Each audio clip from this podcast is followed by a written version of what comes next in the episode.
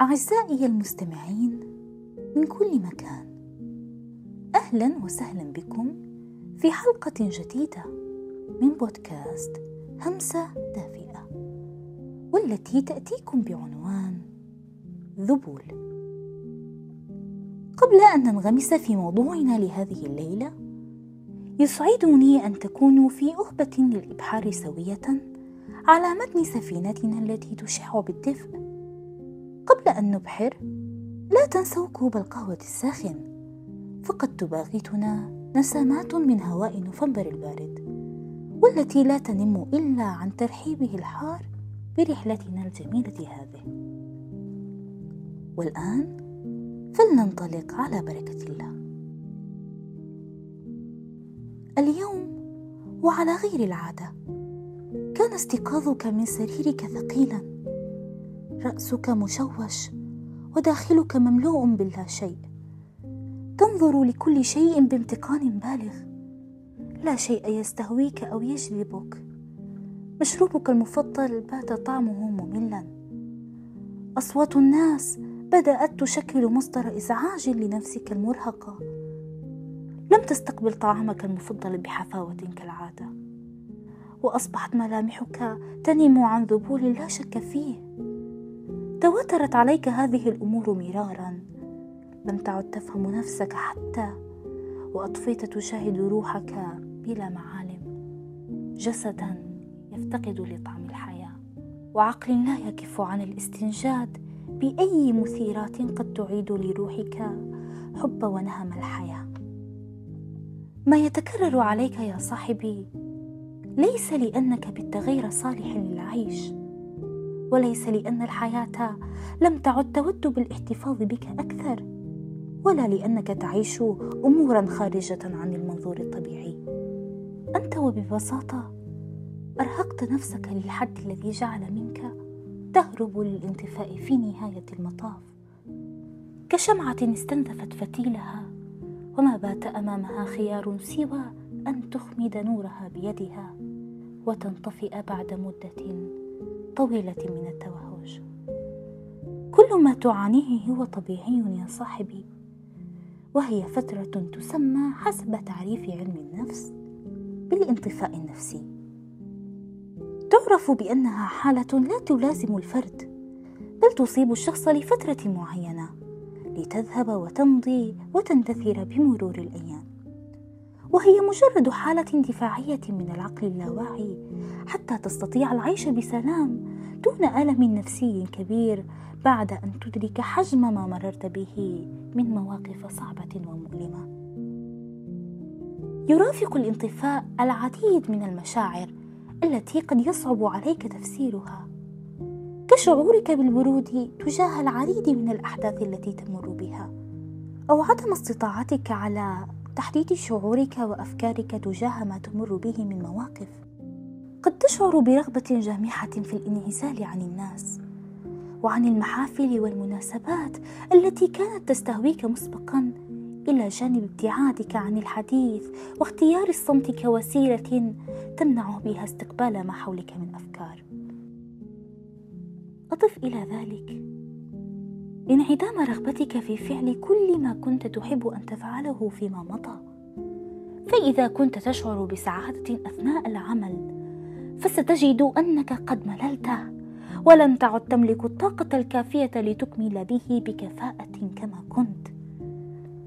ستجد أن كل أمر كان يجلب لك شعورا سعيدا يصبح ثقيلا عليك القيام به وحتى وإن قمت به فلن تكون مستمتعا به كما في السابق.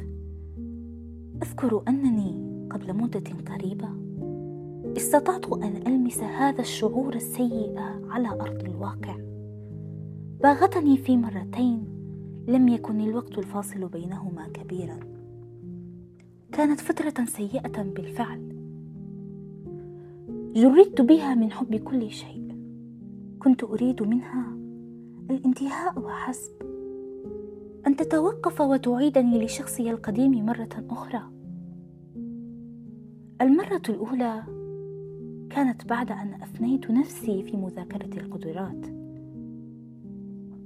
استهلكت طاقة كبيرة لدرجة أنني استنفذتها كلها وكنت بحاجة لإعادة شحني من جديد. أذكر أنني وقتها فقدت مرونتي في الدراسة. وأصبح تركيزي أقل من المعتاد ومشاعر من عدم الرضا عن نفسي تحيطني من كل جانب. كنت دائما ما أحاول توثيق ما أمر به على الورق وأذكر أنني كتبت ما أشعر به بالتفصيل الدقيق. أنا شخص أحب الدراسة كثيرا وأشعر بمتعة أثناء القيام بها. ولكن في تلك الفترة كنت قد أعربت عن حبي هذا بأنني مللت من شعوري بعدم الرغبة في الاستمرار. مللت من محاصرتي بجول أنواع الأشغال والمهمات. مللت من قائمتي التي أراها نهاية اليوم ناقصة غير مكتملة على خلاف ما اعتدت به دائما. أريد لاندفاعي أن يعود لروحي الضاحكه حماسي الفائق ضحكتي المبهجة وحلمي الناعم. أريد لهم أن يعودوا مرة أخرى. أفتقدهم جدا بل كثيرا بل أكثر من أي شيء في هذه الدنيا. كانت تلك كلماتي لنفسي في تلك الفترة. كانت يائسة بالفعل مليئة بمر الشعور وشتات النفس. ولكن الحمد لله. استطعت أن ألملم شتات نفسي بفضل من الله وأعود لنفسي مرة أخرى. ولكن بعد شهرين سرعان ما عادت تلك المشاعر مجددا. وهذه المرة كانت لعدم قبولي في الجامعة. شعرت وقتها بالفعل أنني كنت جسدا بلا روح. بلا دوافع دون خطط دون ما يملأ حياتي ويضفي عليها لونا جميلا. لم تكن أقل صعوبة مما مررت به قبلا ولكنها كانت تحرقني بشدة. كنت أمضي ساعات طويلة في النوم وإذا ما تم دعوتي للخروج أستثقل مواجهة العالم الخارجي. أتمنى لو أن باستطاعتي أن أبقى لوحدي وقتا أطول. كنت وقتها في مكان تحيطه الطبيعة من كل مكان. ولكن رغم حبي الشديد لها لم أشعر بالمتعة تجاهها قط. ولولا فضل الله ورحمته وفكرة أن الله يخبئ لنا الأفضل والأحسن دائما كانت ترافقني. لما أستطعت أن أخرج من تلك الدائرة إلى الأبد. المغزى أن جميعنا معرض لمشاعر مرهقة كهذه. قد تكون بسبب خيبة أمل ما أو احتراق ذاتي دام لفترة طويلة أو غيرها غيرها الكثير من الأمور. ولكن ستتغلب عليها في نهاية المطاف. لن تشعر بوهج الحياة إن لم تنطفئ. ولن تدرك جمال العيش إن لم تذبل. فلا تركن لنفسك واستعن بالله. فلربما كان انطفاؤك هذا مجرد شرارة تمضي في إعادة كل شيء إلى نصابه. ولكن يجب عليك أن تدرك أن لنفسك دورا رئيسيا في علاج ما تمر به من ذبول وانطفاء تبدأ في أن تعي المشكلة وتصارح نفسك بها وتستقبلها كما هي. لا ترفضها. ولا تتخذ اسلوب اللامبالاه كحل لها فذلك لن يزيد الوضع إلا سوءا. اعترف لذاتك أن هذه الفترة عصيبة وأن الذي يمر عليك يجعلك تعاني من التواصل مع العالم الخارجي بسهولة. تقبل فقبولك يقتضي التسليم لله وأن روحك أوكلت ما بها إلى خالقها.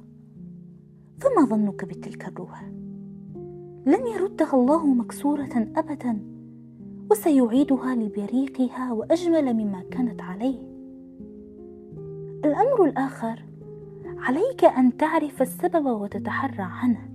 فمعرفة السبب تعني نصف العلاج.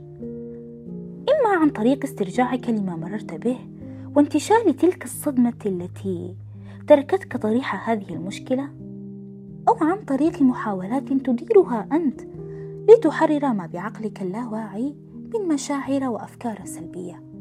ويكون ذلك عن طريق الكتابة مثلا. فصدقني ليس لعقلك مساحة تعطى أجمل من الكتابة. فهي القلب الحاني الذي يحتضنك في تلك اللحظات التي لا تجد فيها الدنيا كلها كفيلة لاتساعك. أو عن طريق بعض الأشخاص الذين تثق بهم. فما أجمل أن يعي صديقك مر حالك ويطبطب على قلبك بكلمات تضفي على روحك رونقا من السلام.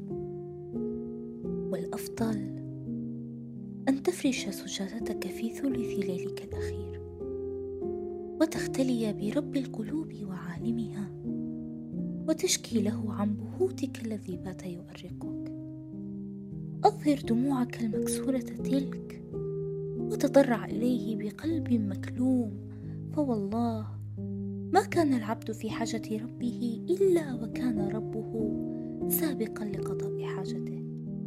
فعليك بالصبر والدعاء.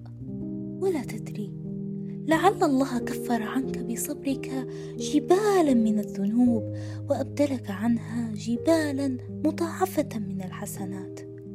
فربنا لا يضع الابتلاءات إلا ليرى حسن ظن عباده به وتسليم الأقدار له سبحانه.